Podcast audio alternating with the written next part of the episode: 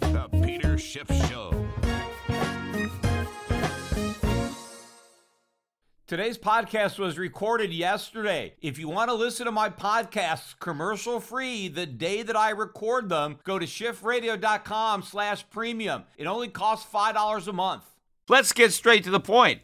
You want to grow your portfolio to deal with the rising cost of inflation, to pay off your debt or your mortgage, pretty much anything standing in the way of you and financial freedom, right? Well, with Yahoo Finance, you can get access to the news, data, and tools that you need in order to help you reach that financial freedom. And when it comes to your financial future, you think you've done it all. You've saved, you've researched, you've invested all that you can. And now you need to take those investments to the next level by using what every financial great uses Yahoo Finance. For more than 25 years, Yahoo Finance has been the brand behind every great investor. They're the number one finance destination, producing a holistic look at the financial news cycle, including breaking news, original perspectives, analyst ratings, independent research, customizable charts, and so much more. For comprehensive financial news and analysis, visit the brand behind every great investor, yahoofinance.com, the number one financial destination. That's yahoofinance.com. All of the major stock market averages in the U.S. finished the day with strong gains on Friday. The Dow Jones Industrials is up better than 330 points. That is a 1% gain. The S&P 500 rose by 1.9%, the Russell 2000 1.7%, and the Nasdaq was up 2.8% on the day. In fact, the NASDAQ is the only one of those four market indexes to finish the week in the black. The other three indexes lost ground on the week despite recovering most of those losses on Friday. And in fact, all four of these indexes still have gains on the year. But what's going on so far in 2023 is you're seeing a reverse rotation out of the value oriented stocks that did well in 2022 into the beaten down growth oriented stocks that fell apart in 2022. Now, a lot of people are obviously betting that there's going to be a rebound in those names. Now, some of this could be short covering, where people who were short those stocks want to flatten out and take profits. But I think other people are tempted to buy this dip they're bottom picking. They think if we buy some of these really beaten down names, those are the names that are more likely to recover in 2023. But I think the fundamentals that were driving the rotation out of growth stocks into value stocks in 2022, those fundamentals aren't going to change in 2023. In fact, they're going to get even worse from the perspective of growth oriented stocks. And so after this correction, I expect these growth names to roll over and make new lows sometime in 2023. In fact, I think early in 2023, these gains are going to be lost and these stocks are once again going to be sold because the rotation from growth to value didn't end in 2022. That's when it began. And I expect it to continue in 2023. And it's not just the rotation from growth to value, but the rotation from domestic to international. In fact, even though the US stock markets are up on the year, the international markets are enjoying even greater gains, especially when you factor in the weakening dollar, which is accelerating the size of the gains on foreign stocks when measured in depreciating US dollars. And not only are we seeing a rotation from US stocks into foreign stocks, I think we're seeing another rotation from developed markets into emerging markets. And these are new trends that are only just beginning. And I think they have a lot of legs. And I think one of the trends that may have the most legs is the trend developing in gold. Gold once again hit a new nine months high on the week we almost got to $1,940 an ounce. I think we settled up around 1927. That wasn't a big gain on the week, maybe up another $5 or so, but we continue to climb a wall of worry in this bull market in gold. Now, one of the reasons you know we're climbing a wall of worry is looking at the tepid reaction we're seeing to these new highs in the price of gold in gold stocks. In fact, gold mining stocks actually slipped a bit on the week, although they did have decent gains today, even though gold was a bit softer on the day. But gold stocks would have to rise about 30% from here to get back to where they were nine months ago when the price of gold was the same as the price is right now. And what this is telling me is that a lot of the gold traders are nervous about this gold rally. They expect it to reverse. If they believed in this rally, then they would want to participate by buying these gold stocks because gold stocks generally are forward looking.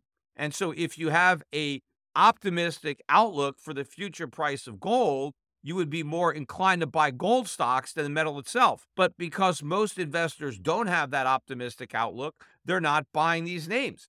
And that is one of the reasons that I expect this rally to continue is that it's on nobody's radar. Nobody is paying attention to it, and those who are don't believe in it. And I think one of the reasons that people aren't paying attention to what's happening in gold is they're being distracted by the sideshow that's going on in Bitcoin because gold 6% or so gain so far in 2023 pales in comparison to the 35% or so gain that we see in Bitcoin. As I'm recording this podcast, Bitcoin is trading at around 22,500. Now, I didn't even think that Bitcoin was going to get above 20,000, let alone 22,500. And since we've managed to overcome that overhead resistance, certainly it's possible that we can see a bigger rally. Maybe we can get closer to 30,000 on this rally. Now, it may stall out long before it hits 30,000, but I certainly can't rule out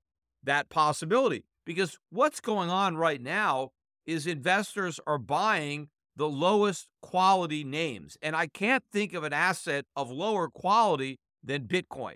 And so that's what's going on. In fact, if you look at the gain year to date in the Grayscale Bitcoin Trust, it's up 47% so far in the year. So, despite the fact that the parent company of the Grayscale Bitcoin Trust is about to declare bankruptcy and all the other problems that we're having in Bitcoin and crypto in general, speculators are still snapping up Bitcoin and shares of the Grayscale Bitcoin Trust. Now, even though Bitcoin is up about 35% so far this year, it's barely made a dent in the 65% decline from last year. In fact, even at 22,500, Bitcoin remains close to 70% below the all time record high that it set in late 2021. But the big difference in the gold rally and the Bitcoin rally is that the gold rally is sustainable and the Bitcoin rally is not. Gold is rallying in a bull market, Bitcoin is rallying in a bear market. And while gold is going to be hitting new all time record highs, Bitcoin is going to be hitting new lows. Obviously, not record lows because the record low is barely above zero, but it is going to be taking out the low that it hit in 2022 in 2023, probably around the same time that gold is hitting new all time record highs. Now, the reason you're getting all this optimism in Bitcoin and a lot of their other assets is that investors are factoring in the Fed pivot. Most people expect the Fed to finish the tightening cycle sometime in the first half of the year. And in the back half of the year, they're anticipating that the Fed starts cutting interest rates. And it's this anticipation of the pivot that is driving this move back into speculative assets. But what the market doesn't understand about the pivot is that if we get it, it's not going to be because the Fed has been victorious in its battle against inflation, but because it has surrendered. And the reason it's going to surrender is because it's going to want to fight a different battle against recession and potentially a financial crisis because we're not going to have a soft landing, we're going to have a hard landing. And a hard landing with higher, not lower inflation is not bullish for growth stocks, it's bearish. And it's not bullish for Bitcoin, it's even more bearish. But what it is bullish for is gold. And what it's very bearish for is the US dollar. So sometime soon, I expect markets to start reflecting this reality instead of the current fantasy. Now, one of the reasons that so many investors are expecting the Fed to pivot is all of the weak economic data that continues to come out, including the weak economic data that we got this week. While tech stock prices were rising on the week, their headcount was falling. On Friday, Google announced that it's laying off 12,000 workers. That's 6% of its entire staff. This is the largest round of job cuts ever in the history of the company. Now, that follows an announcement earlier in the week from Microsoft that they were going to be cutting about 10,000 jobs. Remember, late last year, we got about 18,000 job cuts coming from Amazon, I think 11,000 from Meta.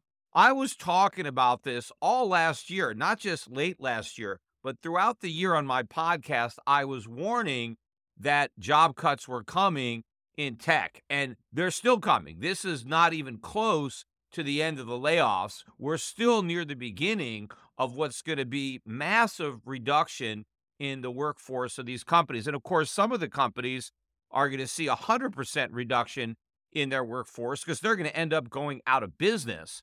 And all of this is going to add to the problems for the economy, but also it's indicative of problems for these companies. Now, the initial reaction to the job cuts may be a boost in the stock price because the immediate effect is lower costs and so higher profits. But the reason these companies are laying off staff is because the business outlook for their goods and services is deteriorating. And so if the company is going to do less business, it needs less workers. But ultimately, the fact that it's doing less business means there's going to be lower profits. But it also means that the growth rate of those profits is coming down. And a lot of these tech stocks, of course, trade at high multiples. And those multiples are a function of two things interest rates and growth rate. The lower the interest rate, the higher the stock price. The higher the growth rate, the higher the stock price. But we have two things happening we have interest rates going up and growth rates coming down. That's a double whammy on valuations. And so after this sucker's rally ends in these tech stocks, look for the sector to make new lows. In the meantime, the laid off workers who have to replace the job they lost are most likely going to take a job that pays less than the one they had because these tech companies were among the highest paying jobs out there. And so workers are losing good full time jobs, benefits, high salary, and when they go into this weak labor market, they're likely to have to settle for one, two, or three lower paying, maybe full, maybe multiple part time jobs without benefits to take their place. And they're going to end up with lower overall earnings, but they're having to spend more time to generate those earnings. And all of this is ultimately another negative for an already weak economy. For the ones who work hard to ensure their crew can always go the extra mile and the ones who get in early so everyone can go home on time. There's Grainger, offering professional grade supplies backed by product experts so you can quickly and easily find what you need. Plus, you can count on access to a committed team ready to go the extra mile for you. Call, clickgrainger.com, or just stop by. Grainger, for the ones who get it done.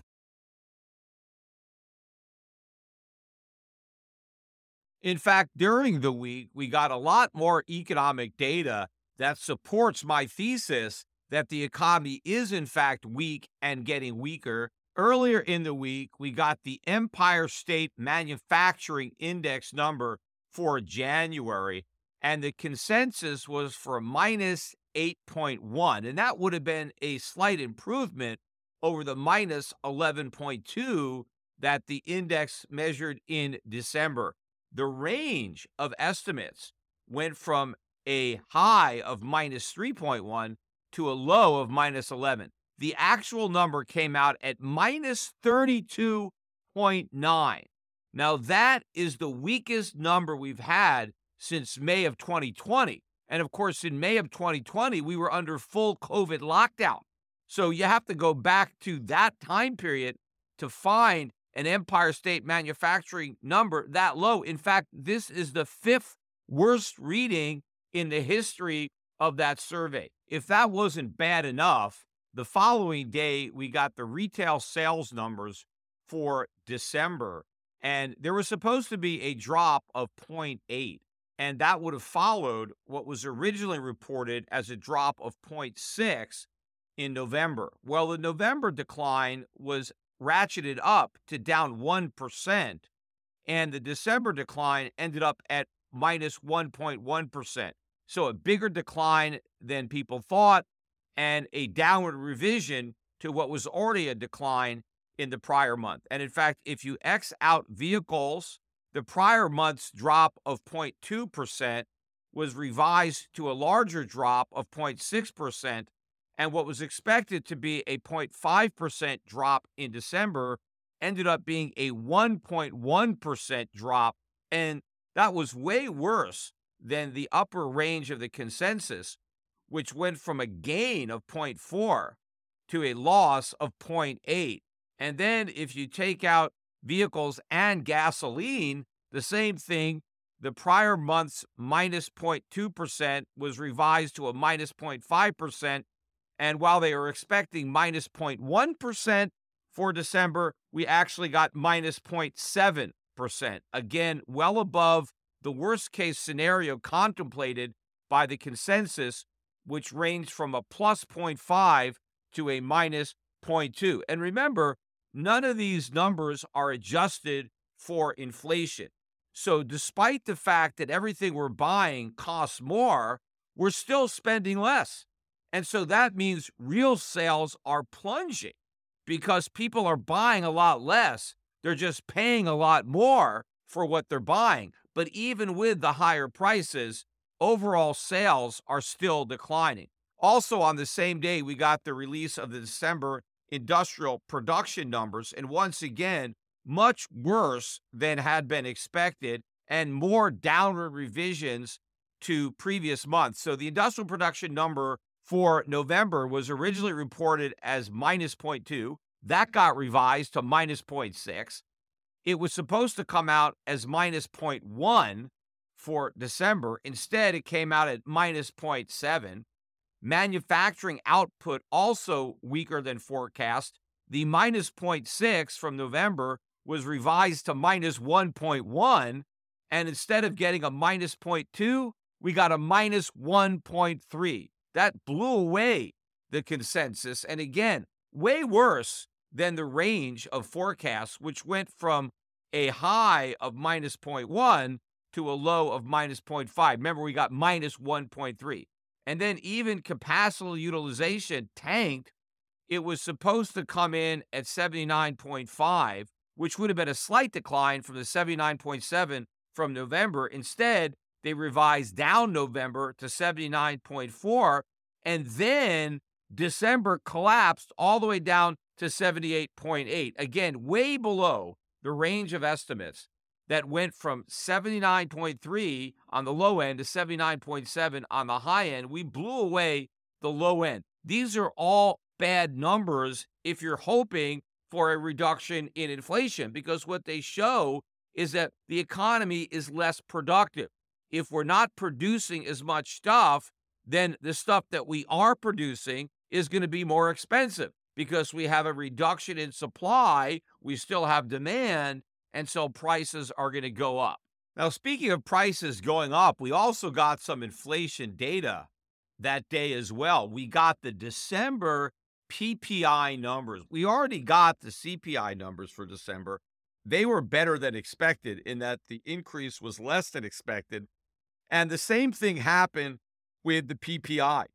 The consensus was for a decline of 0.1, and instead we got a decline of 0.5. In fact, that was a bigger decline than even the biggest decline expected because the range went from up 0.1 to minus 0.4. So this was good news for the markets. In fact, the year over year PPI number, which was 7.4% in November, it was supposed to drop to 6.8 in December. Instead, it went all the way down to 6.2%. Now, ex food and energy, that number matched expectations. It was supposed to be an increase of 0.1. We got an increase of 0.1, but that was a reduction over the increase of 0.4 from the prior month. And year over year, ex food and energy prices are now up 5.5% on the wholesale level versus 6.2% the prior month. So the markets liked this number, and that was part of the reason for a rally that day was the reaction to this better than expected news on inflation. But you have to remember that all this better than expected news on inflation is transitory. So it wasn't the increase in inflation that was transitory, that's permanent. What is transitory is this slight decrease that we're enjoying now. And again, prices are still going up. They're just not going up as fast as they were. But all of that is temporary because the reason that we saw a decline in the rate of increase of prices was because we got a correction in commodities, in particular oil prices. We've also got a decline in longer term interest rates that has affected mortgage rates and probably other debt payments that are being made that is helping to reduce somewhat the rate of increase in costs that businesses are experiencing. But all these factors are temporary. Commodity prices have already really reversed their decline, they're on the upswing. And in fact, one of the reasons that we got the big drop in commodity prices was the strength of the dollar. But the strength of the dollar completely reversed in the fourth quarter of 2022 and that weakness has continued in the first quarter of 2023 and looks like it's going to continue not just for the remainder of the quarter, but for the balance of the year. I still think that 2023 could end up being one of the worst years ever and maybe the worst year ever for the US dollar. And that weakness is going to help propel consumer prices much higher. And so I believe that after this transitory reduction in the acceleration in the inflation rate. I think we're going to head higher again, and that before the year is over, we're going to be printing year over year increases in the CPI that will eclipse the high from last year, which I think was 9.1%, unless, of course, we rejigger the CPI before then, so that in the future, the CPI will understate the rate at which prices are increasing by an even greater margin than the rate that it understates it right now. Then yesterday, we got the Philadelphia Fed Manufacturing Index for January. And this one wasn't weaker than expected. It was actually a little bit less weak than expected, but it was still a weak number. The consensus was for a minus 10.3, and instead we got a minus 8.9. And the prior month's minus 13.8, that was revised to a minus 13.7. So a tad less weak than was originally reported, but this is still a weak number. And then today, we got a very weak report on existing home sales. Even though the number was slightly better than estimates, it was still a weak number. The consensus was for 3.97 million homes to be sold during the month, and we actually sold 4.02 million.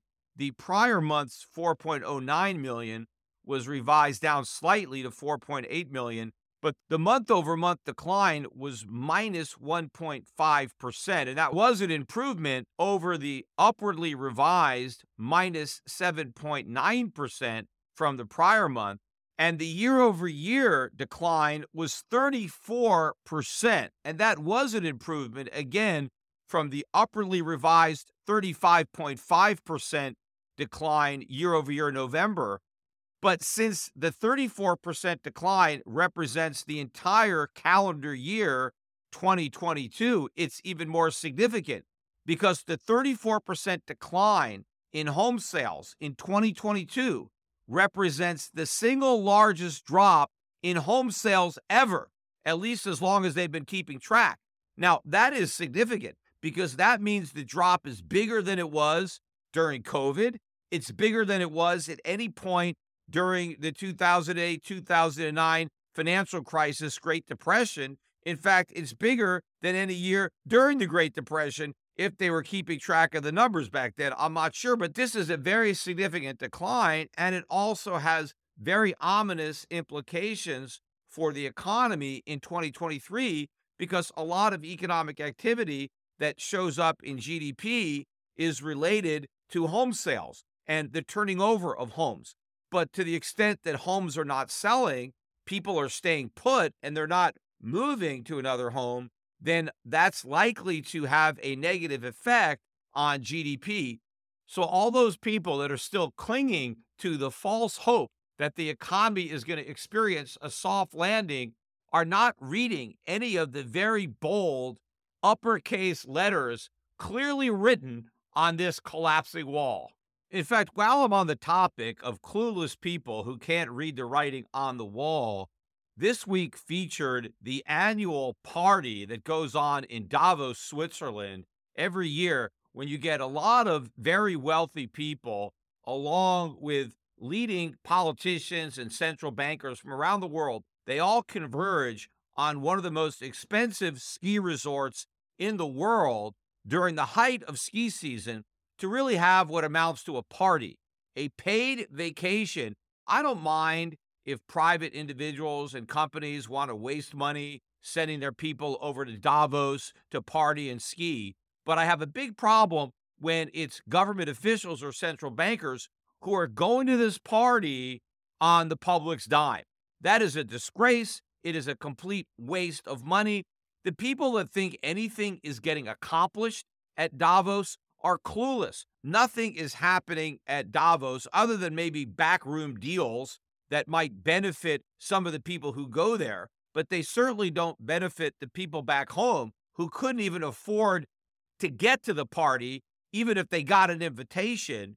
I remember Davos back in 2008, and this is just months before the financial crisis when there was plenty of evidence that a financial crisis lay dead ahead, and these guys had no clue.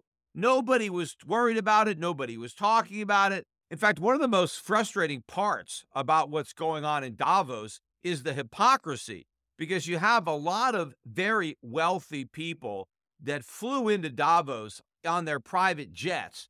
And now they're talking about climate change and how we have to use less energy in order to avert this major climatic crisis. Yet they're flying in on private jets. If they really cared about the environment and climate change, they would just have this whole conference virtually. There's no reason to meet in Davos. In fact, if they're going to meet, they can certainly meet someplace where the hotels are less expensive and the meals are less expensive so that the taxpayers who are footing the bill for their political leaders and central bankers who are coming to this party, they could do it at a more economical location. But again, if your goal is to minimize your climatic footprint, then why meet in person at all? Can't they have these discussions virtually? Haven't these guys ever heard of Zoom? No, of course, they all want to go there. This is a fun party. And when you have so many people, again, who couldn't even afford to come to this party if they had an invitation, struggling, why are we forcing them to foot the bill for this party? Because all these governments that are spending money to send representatives to Davos, where are they getting that money? Well, they're just going to print it. There's just going to be even more inflation.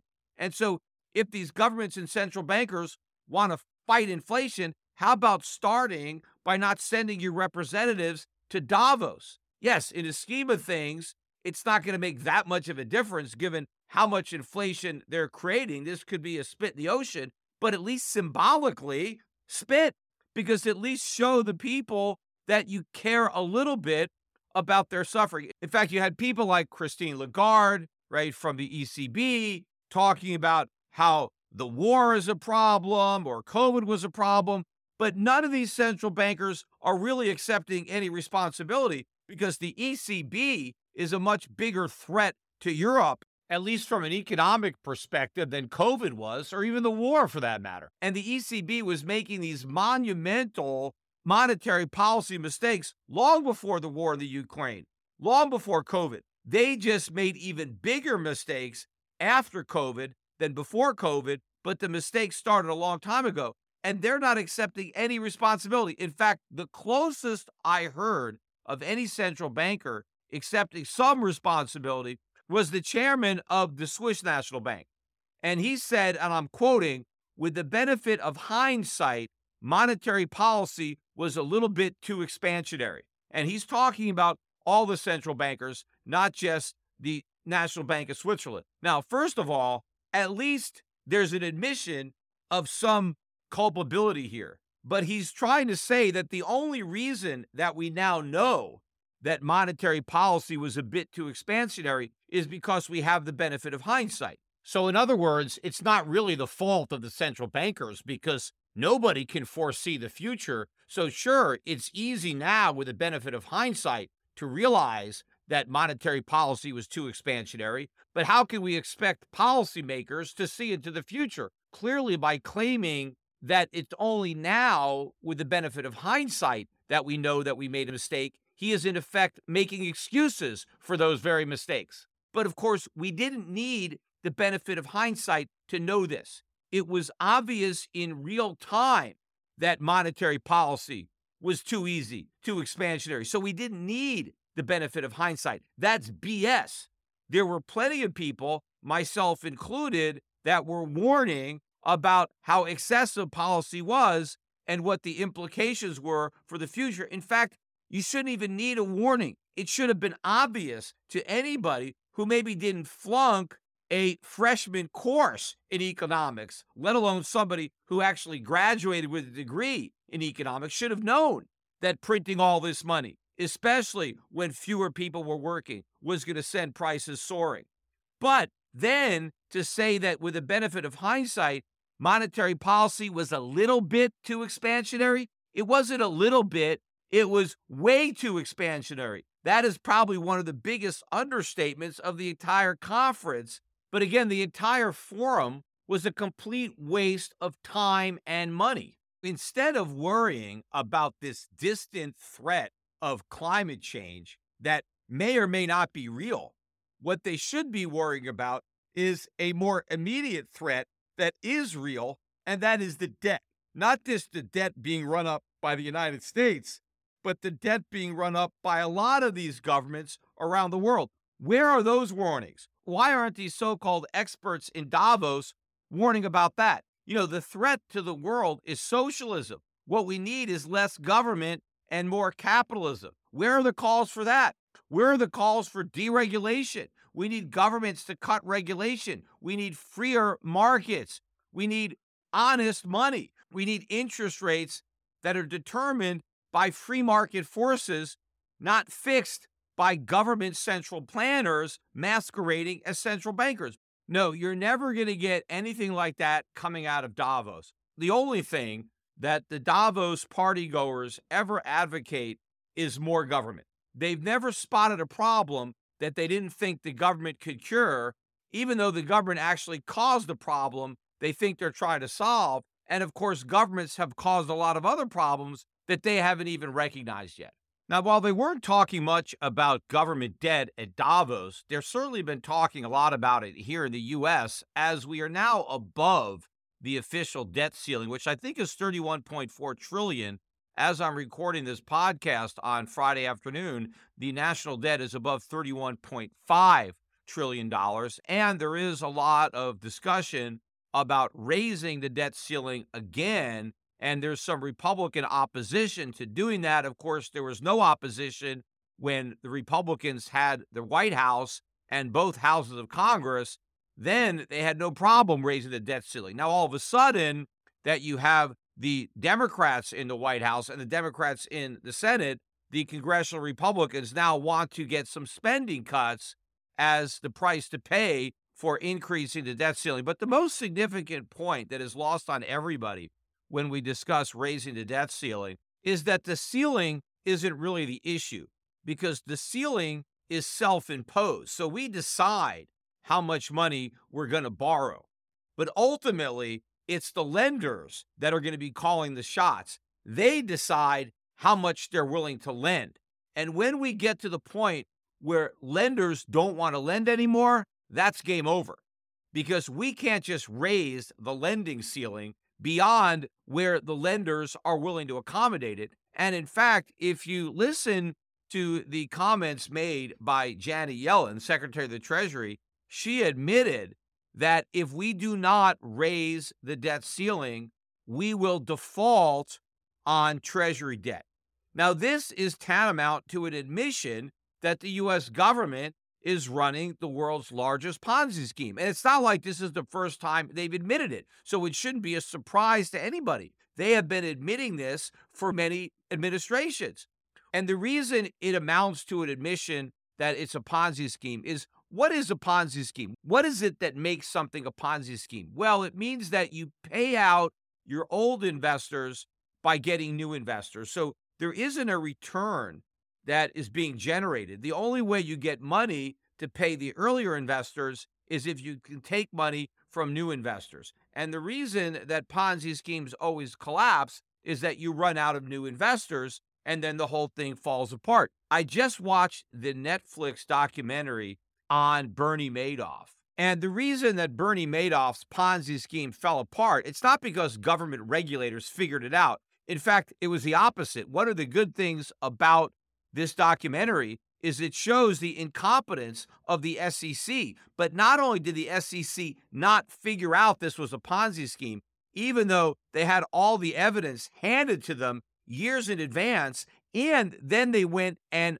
audited Madoff and still didn't discover it was a Ponzi scheme. But the SEC's official endorsement of Madoff, when they came public and said, We investigated him and everything looks good, that resulted in a huge inflow of new money into the Madoff Ponzi scheme because there may have been some people that were naturally skeptical of those returns, and so they stayed away. But once they got the good housekeeping seal of approval from the US government, well, a lot of people now felt the coast was clear and they wanted to invest money. One of the points that the documentary is trying to make is that, you see, we just need better regulators. We need more regulation what is lost on the producers of this documentary is that that won't work. What this proves is that we don't need an SEC at all because the SEC did harm, not good. Had we had no SEC, like we didn't have an SEC when the original Charles Ponzi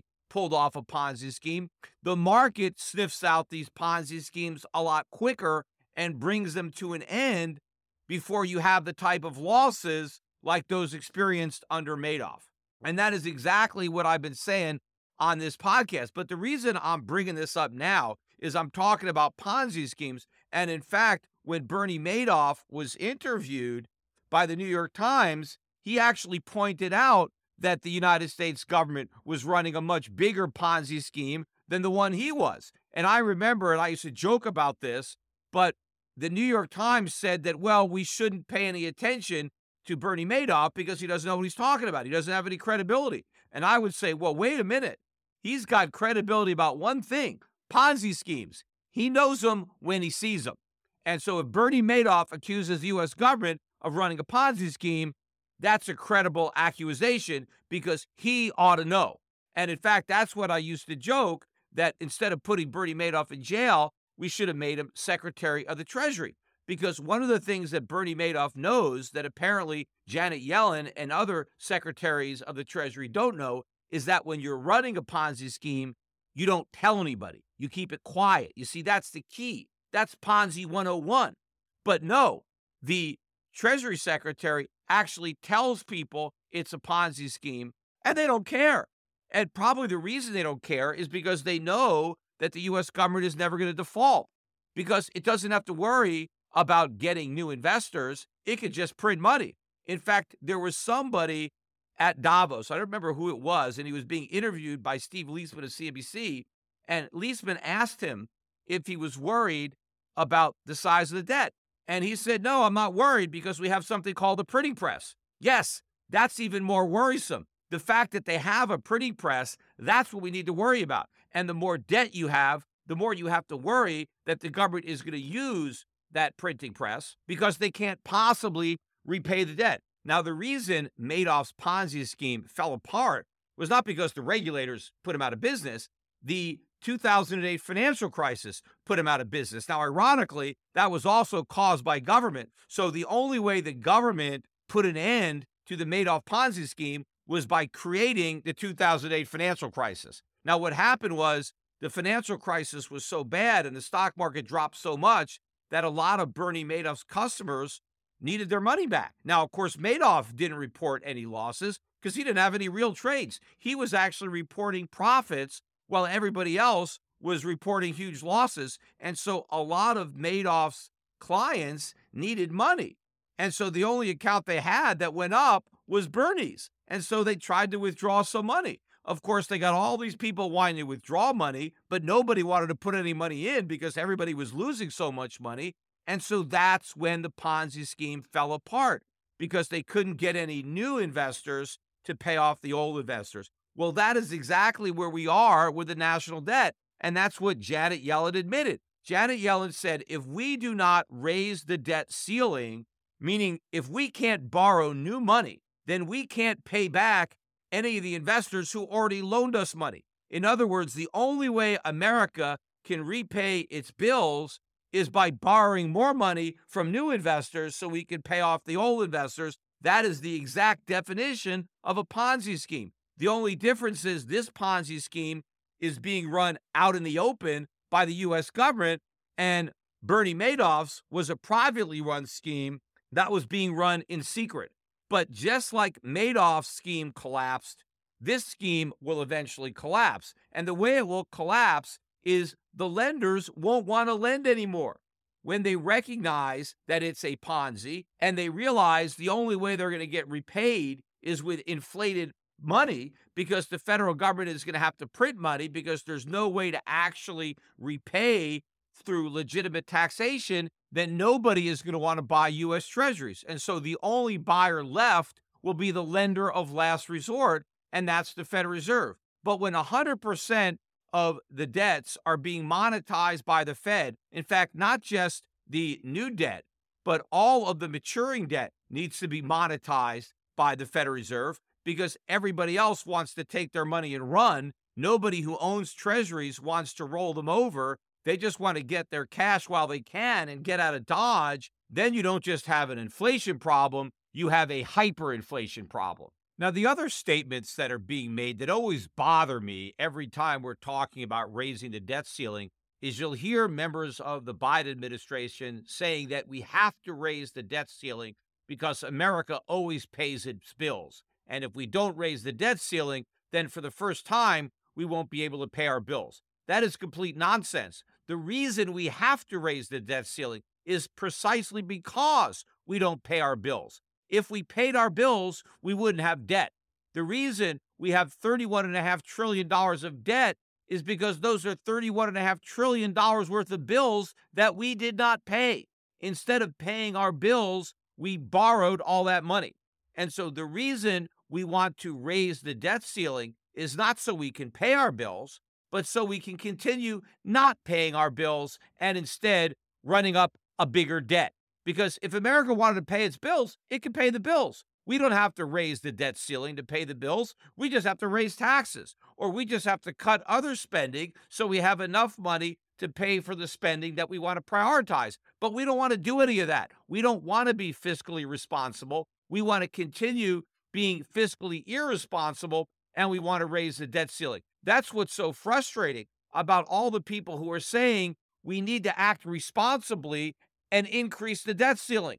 The responsible thing to do is not to raise the debt ceiling and for the first time actually pay our bills. The other thing that bothers me is when members of the administration say how America has never defaulted on its obligations.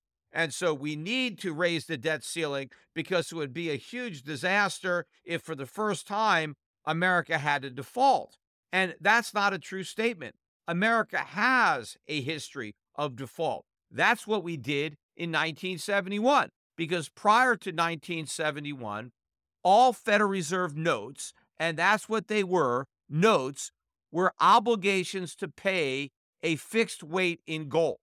That's what we owed. So if you owed a Federal Reserve note, the Federal Reserve owed you gold. That's what the note promised to pay. Well, what happened in 1971 was that we defaulted we told all of our creditors who were owed gold that you were going to get none of the gold that the Federal Reserve was obligated to pay you. In other words, it was a complete default. It wasn't just a partial default. We didn't tell our creditors that they were going to get less gold than what they were owed. We told them they weren't getting any gold at all. It was a complete default. So if America was willing to default on that obligation, why wouldn't it be willing to default on the current obligations, which aren't even as great as having to pay gold because all we're paying is dollars and we can print those at will. You see, we can't print gold, that has to be mine. It's easy to print dollars, but again, that's why we may not default on this promise because we can print all the dollars we want. The problem is we can't print any purchasing power. And it's not much of a consolation to our creditors if we don't default, but instead we repay our debts with worthless money.